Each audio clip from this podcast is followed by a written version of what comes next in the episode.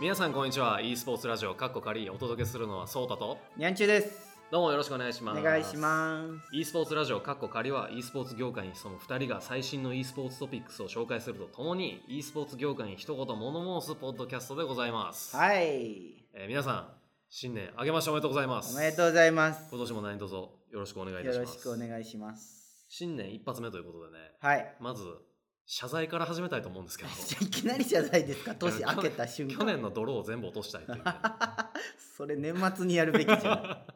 いやね僕ね年末にねはい。いろいろとまあ動画を見てたんですよ YouTube でお休みの間に。お休みの間に、はい。そしたらですねアーノルド・シュワルツェネッガーあのムキムキの。ムキムキのはい。カリフォルニア州知事になったはい。あの人のですね講演を見まして、ほうほうほまあ、結論から言うとはい僕が皆さんのキャリアについて何か言ったじゃないですか、う。はい。言いまいしたやね e。スポーツ選手やるんだったらそれも保険も考えとけよみたいな偉そうなこと言いましたよね、はい。シュワルツェネッガーさんほ全く反対のこと言ってましたう。なんと。保険なんかいらんって言ってました、 ね、いやあのね僕それ聞いてあ俺間違ってるわと思って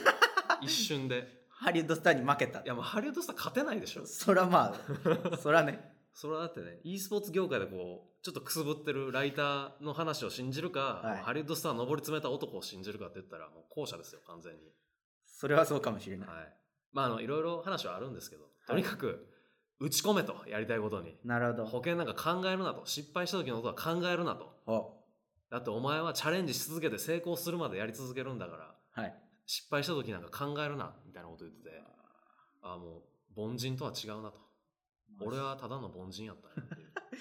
まあ、シュワちゃんはね、スターだし。シュワちゃんっていうのやめてもらっていいですえ なんででかすかシュワルツェネッガー氏って呼んでもらっていいいやですか、僕はシュワちゃんな んで。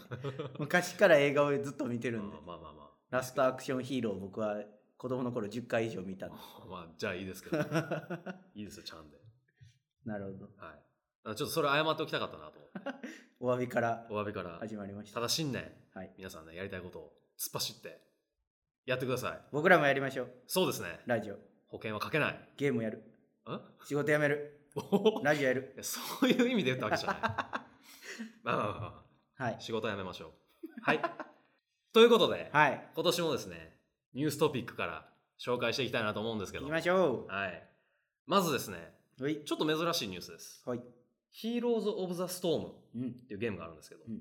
アクティビジョン・ブリザードのゲームなんですけどね、はいえーこちらアクティビジョン・ブリザードによる公式プロリーグがですね、2018年でもう終了して、2019年やらないっていう風なはい。報道がですね、去年あったんですけど、うんうんそれを受けて、なんと、独立プロリーグ、ヒーローズラウンジが設立されたというニュースが舞い込んでまいりました。おというのは、独立プロリーグとはというのもですね、えーとまあ、要は、クラウドファンディングによってですね、賞金を集めました、皆さんから。はいで、その賞金、えー総額がですね、1万3700ドル、うんまあ、ちょっと少額ではあるんですけども、はいこちらの賞金総額でリーグをやりますと。うん。で公式プロリーグのもともといた選手はもちろん、うん。新規プレイヤーの募集も開始しておりまして、うんまあ、そちらの賞金を皆さんねこう狙って参加されるということではい。はだい。からこちらアクティビジョン・ブリザードからの何かサポートがあるわけでは決してないんですけどもうん本当に完全に有志たちの力ではい。はおい。金が集まり運営もされうん。リーグが続いていくとほう。いうのはちょっと今までではない変わったニュースかなと思って紹介したんですけど僕結構これは期待してますね。はいはいはいわゆる今までのその e スポーツ業界の中の問題でよく触られるパブリッシャーさんとの関係性いみたはいいなはいはいゲームタイトルの扱い方っていうところで自由にやっぱやりづらいっていうのは実際あると思うんですよね、ゲームのイメージもあるからこういうことはやめてみたいな話もあったので独立プロリーグっていうことで、まあ、いわゆるブリザード関係なくそのリーグを運営できるならば運営の幅は広がるんじゃないかなって思いますねそのゲームを売るためのリーグではなくて、単純にそのゲームをたのゲームを見て楽しませるためのリーグになっていくっていうに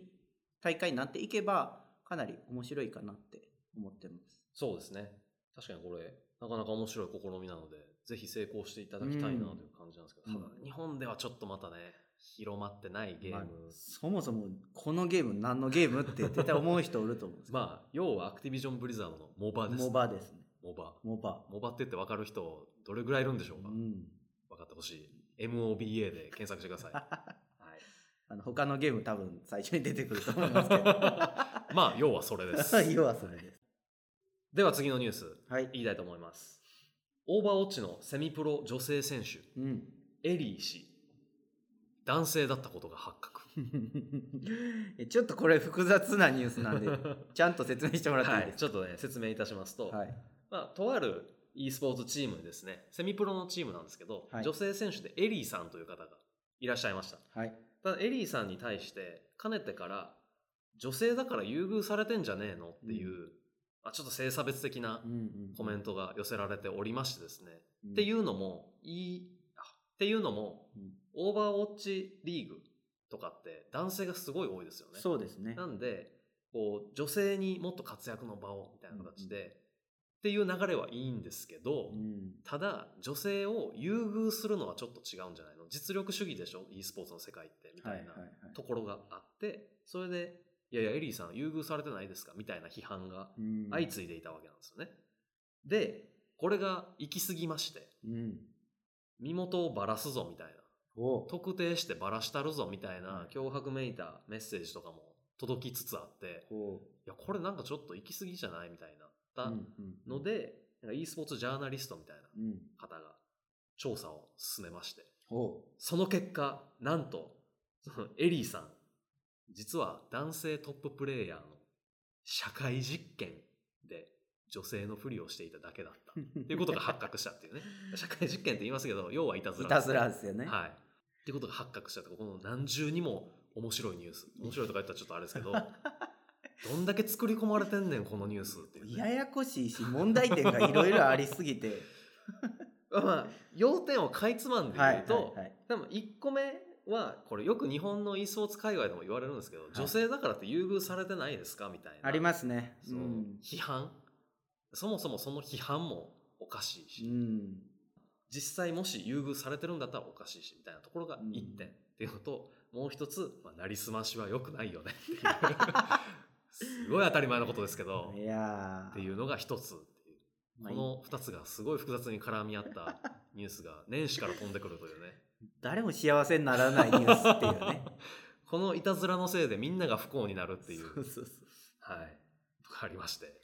まあ、この性差別的なところねちょっとジェンダー問題的なところは、おいおいねポッドキャストでも もしあれだったら触れていければ うん、触りましょうかはねい、いいなと思うんですけど。うんということで、はいでは次、はい、 JFN パークにて、e スポーツ番組が1月11日金曜日からスタート。おお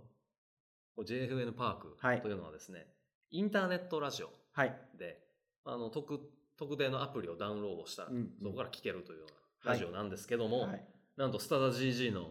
伊藤千奈美さんがパーソナリティ、ちなみにですねちなみんです。はい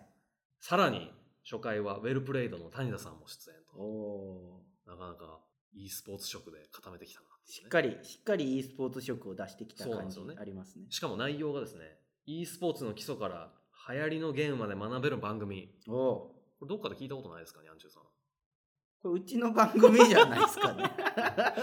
これね年始早々まあ言ったらパクられたみたいなところはあるんですけどうんもただ僕は大人として言わせていただきたいのはパクられるのはいいことだとなるほど我々の活動が認められはい我々やってることええなと思われ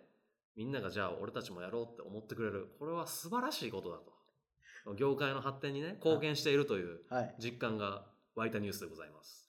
僕が思ったこと言っていいですかは多分僕らは認知されていない 有名なふりしないといいやいやまだこれ からこれからこれからそうですねいやでもこういうもう似たようなって言ったらあれですけど e スポーツの番組ができること自体は嬉しいことですねうんうんうんしかもちゃんとこうね分かりやすく e スポーツを説明するみたいうんうなんその方向性というか姿勢の方が増えてきたっていうのはすごいいいことなんじゃないかなと思うんですけども、うんまあぜひ1回目聞きます僕らはいただ多分これを配信してる頃には1月11日金曜日は多分過ぎているとは思うので可能性はあります、可能性はあるので我々がパクったみたいになる可能性もありますね 大丈夫で配す信の僕タイらミングによっては確かにはいはい皆さんもぜひこちらの方もね聞いてくだご視さ聴ただいいてはいそれでは皆さんお待ちかねはい本日のテーマトーク来ましたででんはい2019年の LJL ってどうなのはい ?LJL LJL ってね、リーグオブレジェンド、ジャパンリーグはい。のことですけども、はい。いろいろ変わりました。いやー、変わりましたよ。本当に変わりました。もうね、あんまり見てない僕ですら分かるぐらいの変化があったっていう ね。ちょっとね、変わりすぎて僕もこれ相当どうなんのって気になってて、ねえ。扱わずにはいられなかった。はい。ちょっと声裏返ったわ。そういったお茶目なところもある e スポーツラジオ過去仮でございます。はい。はい。こちらね、まあ僕がちょっとミーハーすぎて、うん。あの細かいところまで分かんないところもあるんで、はい。まあ、よく LJL をウォッチしているウォッチにゃんちゅうさんにですね解説を頼みつつ、まあ、要点をかいつまんで、はいこういうとこ変わりましたこういうふうなとこ注目していきましょうみたいなのを説明できたらなと思うんですけども、はい。にわか LJL ファン、にゃんちゅうが語り ます。えなんか一気に聞く気なくした なまあいきますよははい。いまあいろいろ変化があったと思うんですけど、はい僕の本当ミーハーな目から見てはい。大体まあ4つぐらいなんかなといううん。方がありましてですね順を追ってはい。聞いていければなと思うんですけどまず第一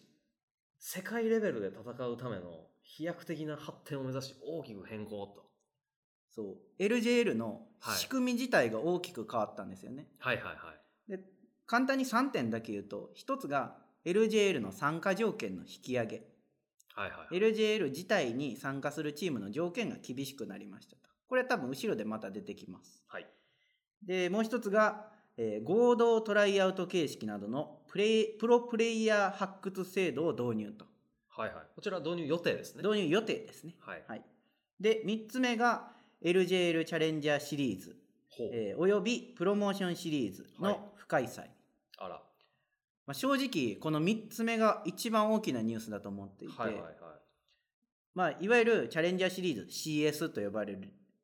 えーシリーズと、はいそれから PS と呼ばれるプロモーションシリーズ LJL の一部リーグの下位リーグに値するはいはいシリーズが開催されなくなった、うんうん今までの仕組みだと下位リーグを勝ち抜いて LJL 一部リーグに上がる仕組みだったんですけれどもそれがなくなったということは既存のじチーム以外がはい自由に LJL に参加できなくなったっていうことなんですよ。うんうんうんこれ結構じゃあ LJL に出るチームが割ともう固まるというか1年を通して見るチームが割と固まっちゃうっていう、そうですね。今までは一部リーグと、まあ、CSPS が同時同時というか、まあ、時期をずらして走ってたんですけれどもそれがなくなったことによって基本的には、えー LJL に参加しているチームだけの試合になると。うんうんうんうんだ新たに、えーチームを作った LOL のチームを作ったところが、LJL に参加したいって言ってもすぐには参加できない。なるほど。まあこれ本当じゃあ、いわゆるリアルスポーツの、例えば野球だったり、うんサッカーだったりのリーグっぽくそうそうそうそうそうなってきたという認識ですかね。プロ野球に近い形ですかね。はいはいはいあの J リーグだといはい。わゆるあそう J2 とか、ね。 J2、J3 があっはいはいはていまあいろいろ条件はありますけど下部リーグから上がっていって J1 に上がれる仕組みですけどプロ野球の場合は、えー全12球団ですね、もうそれだけに今固定されてるのでそっちにもしかしたら近づくのではないだろうかという予測ですね。なるほうどん。まあでも、チームが固定されるっていうのは、まあメリットもあるかなと思うんですメけど、リットもある、ると思いますね。見やすくなるというかね、うんうん応援しやすくな応る援しやすくなるし。うんうん。でまあ2つ目の変更点はい。として、まあ今上がってたようなところもあるんですけど、参加チーム結構変わりましたよね。はい。いや、これが、まあ、 そもそものきっかけと言ったらあれなんでしょうけど、まず1チーム、はいはい。 2018年のリーグに参加していたペンタグラムはいはい。が出場権を失うという、まあ、ニュースがありまして、はいはい。それに合わせて、えー、と一般公募がスタートしましたと。はいはいはい。で、まあ、ペンタグラムの出場権がなくなったのは、まあ、いろいろニュースあったんで、まあま あ、そうそう。我々が触れなくても、いろいろ世の中に出回ってると思う。 有名なニュースなので。まあ、ということで一般公募がスタートしたんですけれども、はいはいここで注目してもらいたいのが一般公募はいできるチームの参加条件が結構厳しいんですよね。割とざーっと見た感じ、ちゃんとした会社じゃないとそうそうみたいそうそうなところがありますよね。ちゃんとした会社じゃないと参加できないっていうところなんですけど一個僕が大きなハードルだと思ったのは、はいはい。えー2018年10月以降に開始する最初の会計年度における年間の売り上げがライアットから支払われるものを除いて、はいはいはい。 5000万以上になると合理的に見込まれること、まあ、簡単に言ったら1年間で5000万以上売り上げを立てる会社じゃないと参加条件は満たしてませんよとその LJL 以外でってことですよね。そうですねこれはかなり大きなハードルだと思っていはいはいてはいはいまあいわゆるあの他の商いうん他の、えービジネスでお金を儲けてるお会社さんがチームを持ってる場合だと、まあ、そんなに厳しくないと思うんですよ5000万だったらそうですね。ただ e スポーツチーム運営だけの専門の会社だとかなり厳しいだろうとうーん。まあうんいないことはないと思うんですよなんかいろんな会社からスポンサーを受けてるみたいなのも、まあ売り上げに入るわけですよね。入りますねグッズスポンサー配信など含めてまあうん全部含めて5000万ってことなんで全然無理っていうわけじゃないけども割と足切りとしては厳うしいん形になりましたよね。他の e スポーツリーグとかだとあんまり聞かない。まあここまではないですねうんっていうニュースもニュースっていうか条件もあってかはいはい。少し前にあのニュースの出ましたアンソールドスタッフゲーミングが、えーはいはいクラウドファンディングをスタートしたっていうのも報道されてましたねまあなんかそのファンからの投げ銭といったらあれですけど、うん寄付も、まあ売り上げに入るってことですよね。でそのクラウドファンディングの内容としてもはいはい。あのチームを存続させるために売り上げを立てることが必要なのでっていう文章も書いてあっておもうまるっきりそれじゃないかなっていう、ーなるほどなるほど。完全に LJL 狙いでっていうことですよね。うんっていうところもあって、はいはい。まあ、ちゃんと運営できるチームを固定してずっと回していきたいよっていう LJL の意思が示されたのかなうんうんとうんいうところですね、この条件は。まあ、継続的に来年も再来年もっていうのを考えた上でってことですよね。はい、なるほど。はい。で、いろいろチーム変わりましたけど、はいこの3つ目のポイント、新しく参加したチームもいくつかありますよね。はい、この選考条件を抜けて決まった新しいチームが、はい。えーアクシズ、あの日本テレビ、はい、日テレのチームですテレね。のチームです ね。そりゃ超えてるやろっていう。まあ、それは大丈夫やろ。で、次が戦国ゲーミング。 はいはいはい。どちらかというと LOL とかよりもレインボーシックスのチームとかの方が今は有名というか知られていますかそうねですねおそらく。で、えー最後の3つ目がラスカルジェスターと。はいはいはい。ラスカルジェスターは過去に LJL に参加してます。うんうん一時いなくなった時期がありましたけどリターンしてきたという形ですね。で3チームが加わって LJL の参加チームは計8チームになりました。はいはいはい。参加チームが、えー新しい3チームに加えて、えーデトネーションフォーカスミーそれから V3e スポーツ、うんうんで、えーさっきちょっと話が出たアンソールドスタッフゲーミングバーニングコアそれからクレストゲーミングアクトの計8チームですね合わせてなるほど。でここで気になるのが、あのーまあみんなこう選考に応募しますってやってる中で、はいはいはい。もう応募しますよっていう公表してたチームもあった中で、まあ、有名な韓国のチームロックスゲーミングがありましたね。選考に参加するとはいはいはい。でチームメンバーももう決めてますと言って公表してたにもかかわらず お選考から落ちましたといや、これもなかなか話題になりましたけど、ね。いやー結構重たいニュースやなと思ってほんまかーっていうね。多分運営母体としてはかなりしっかりしていると思うんですあくまでこれは推測ですうんはいはいはいはい。で揃えてた選手も結構一流の選手をそこそうですよね揃えていておお期待できるなという感じだったんですけれども、残念ながらあの選考基準のところにページに書いてあるんですけど選考基準は明らかにしませんとはいはい。いうふうになっているので、どの基準で落ちたのか選ばれたチームがどの基準で選ばれたのかっていうのは残念ながらわからないとんいうところなんですよね。これツイッターでもね、選手が今日からフリー ですみたい急に放出されてな。 でも全員か分かんないですけど一応チーム見つけて参加できている選手たちもいるみたいですね。うんうんうんまあなんかそういう放出もあったりとかして、はい、こうメンバー、あれですよね、開催前にもかかわらずそうそ移う、そうそう動が多いイメージですけど、うんあの公式ページではい1月16日にロスター情報と開幕戦のスターティングメンバーを発表しますとああ書いてあるもののもうツイッターでわんさかわんさか移籍情報が流れまくって なんか公式情報待つまでもないっていう。まあ、今ツイッターの方が早い時代ですからね。いやまあ確かにねスピード感はあるんですけどなんかせっかくはいはい。いわゆるそれぞれのチームにスター選手大物選手がいてその選手たちが移動してるんだったら、もう公式で扱ってほしいなと僕は思いました。まあ、なんか言うならさっきの例だと野球とかね毎年誰がどこに行くみたいなのすごいみんなみんな楽しみにしてるところもありますもんね。はいはい、FA 宣言したとか、はいはいはいはその選手のやり取りがあって、来シーズンどうなんのみたいなところまで含めてうん全部リーグみたいなね。い。あいつがここに行くんけみたいな、うそう。あいつと一緒にやんのけみたいなのがあるわけだね。そういったドラマも含めて、うん。もう演出って言い切っちゃう方が、うん。なんか隠し隠しやるより楽しめそうな気がしまうすね。ん、もったいないかなってちょっと思ってます。うん。なるほど。4つ目のポイント、チケット制。うんこれ前からあったと思うんですけど、はいまあこれプラス会場が変更になりましたよね。うんこうんちらもともと中野のレッドブルゲーミングスうん。フィア、はい。はい、だったと思うんですけど、はい。それ新たにが新しく、えっ、と、吉本さんの施設、はい、はい、吉本無限大ホールになりましたと。渋谷のね、はい。どあの四角い箱ではなくて、こう、半円形みたいな。半円の。なんかいわゆる漫才のうん寄せじゃないけど、うんうん。あんな感じです。こう舞台があって、はいそれを見るみたいな形が整ってると整ってるとこですね。ころですよね。はい、でそこでオフラインで、えー会場で見れるっていうことでうんうんチケット販売してるんですけどチケット価格が3500円これなかなかしっかりした価格設定だなうーんまあ高すぎはしないと思うんですけど、まあもちろんね安くはないなっていう感じはありますねで座席数がおよそ220席って書いてあるので、はいはいはいはい。まあまあ満員になれば一回それなりのチケッティングの収入が出てくるなっていうイメージなんですよね。なんかこれも本当、そのリーグ自体の収益化というか、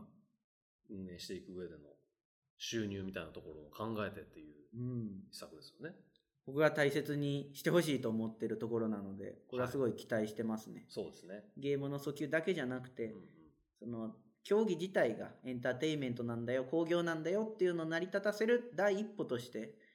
あのチケットでの収入をしっかり成り立たせてほしいなと、うんうんお客さんどれくらい入るんかすごい気になります。まあでも去年の LJL なんか割と好評でしたよね。うーん。去年の LJL はでもレッドブルのあそこでやってたので、まあそうか、チケットすぐ売り切れたって言っても。あ、でもあれ無料ですよ。あ、そうかそうか。そうそうそう。あれは無料なので、はいはいはいはい。で、もうちょい前の年は、あの、大きな、幕張だったっけ大きなところでファイナルだけは、ああチそうケですねットをやるみたいなそうですね形はいはいはいではいはい、あれは結構完売とかしてたりしてて、そういった意味では、まあ、大きい会場では集まるけど、継続的にやるリーグで、どれだけお金を払って見に来てくれるかっていうのは、これからの言ったら毎回3500円払うんけっていうところですようね。ん結構それなりに試合数あるのうんで、うんそこそこの値段感ではあるなと。まあ、僕みたいなケチからすると ですね、映画好きだし、はい、映画1回1200円やなと。1800円のとこ1200円で見るっていうね、ここもケチが炸裂してるんですけ ど、それ3回見れるなと思うと、まあまあな値段設定かなと思うんですけど、ううんうんまあまあでも、試合も長いですしね、そうです、ね、長く楽しめるという意み味では、まあ、安売りしないでほしいなと僕は思ってるのまあで、確かにね、うんちょっと安すぎると、うん行ってくれてもいいかなと。その代わり、ゲーム見るだけじゃなくて、なんか、ご飯楽しめたり、飲み物楽しめたりすると、あそこ行ったら楽しいなって思えるといいかなっていう、ギブアウェイ、ギブアウェイ、ギブアウェイ。じゃんけんと かね。まあ海外だと結構ありますよね。はいでっかい大会になればなるほど、ギブアウェイがすごい豪華になっていって、うんうん、前にとりあえず2人寄せて、うんうん、あの腕立てやれみたいなのやって、みんなでなんか盛り上がるっていう。ええそのゲームでは盛り上がまあゲームでももちろん盛り上がりますけどゲームの合間、はいはい合間でもそういうちょっとした遊びで盛り上がるみたいなのが、うんすごい会場としてはいい雰囲気なのかなとは思うんですけどね。というところで、まあ、はい4つのポイントをまとめてきましたが、抑えたところで。どうなるかなって。ふんわり して急るになーふんわりしたけど。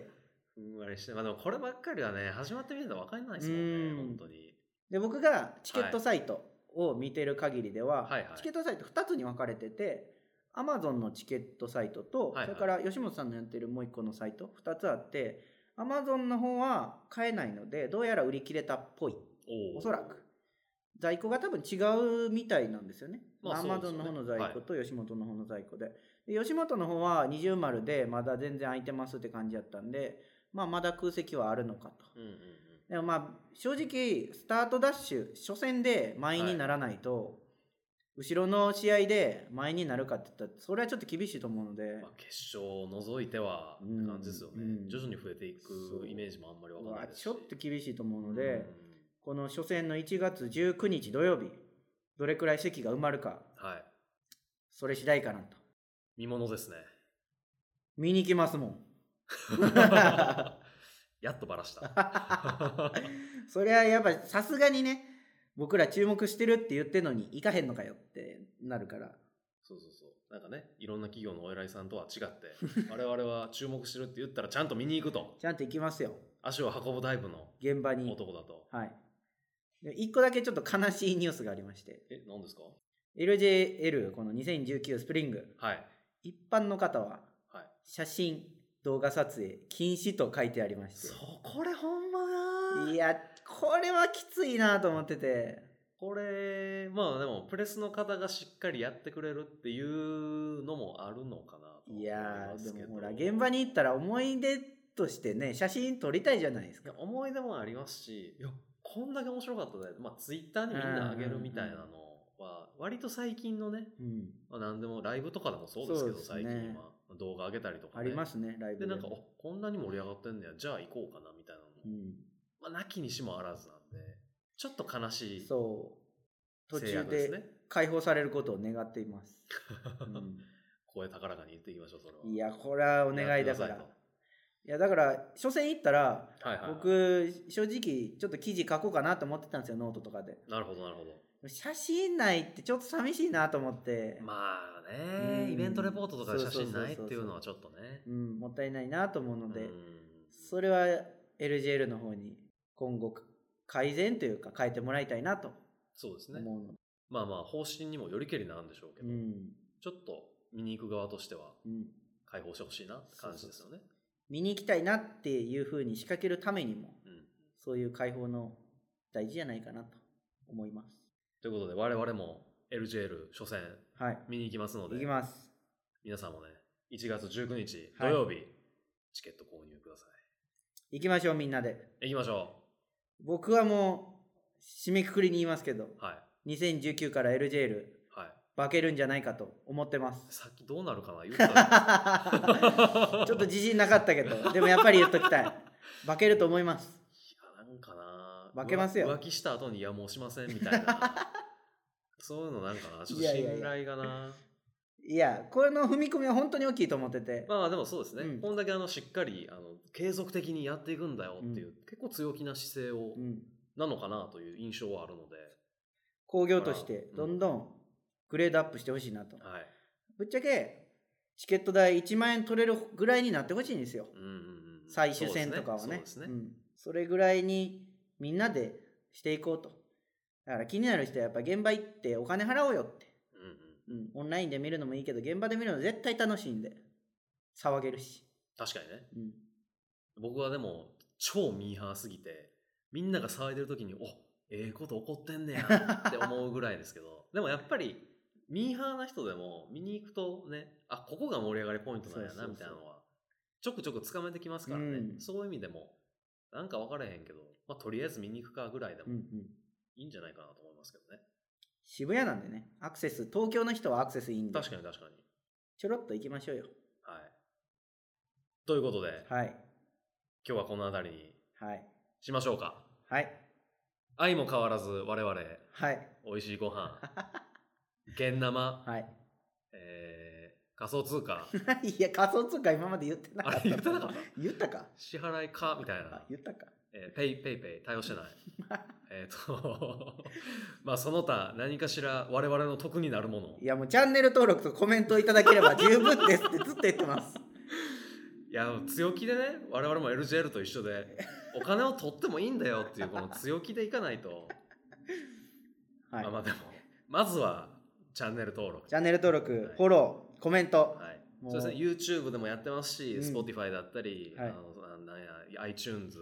何や、ポッドキャスト。そうポッドキャストのね、いろんなところでも出してますし、はい。えー我々ツイッターもやっておりますので、そちらでフォローしていただいたりね、はいコメントいただいたり、DM いただいたり、はい。はい、ぜひぜひ皆さん、あの特ににゃんちゅうさんの方にね、いや、僕が寂しいみたいな言い方やめいてやいもや違らうっんてでいすいよ、違うんです。全然そんなことはない。全然そんなことない。もう偏ってるっていうだけ で。言い方の問題と同じこと言ってる。ぜひぜひお願いいたします。はい。では、本日はこの辺りで。はい。ではまた来週。バイバイ。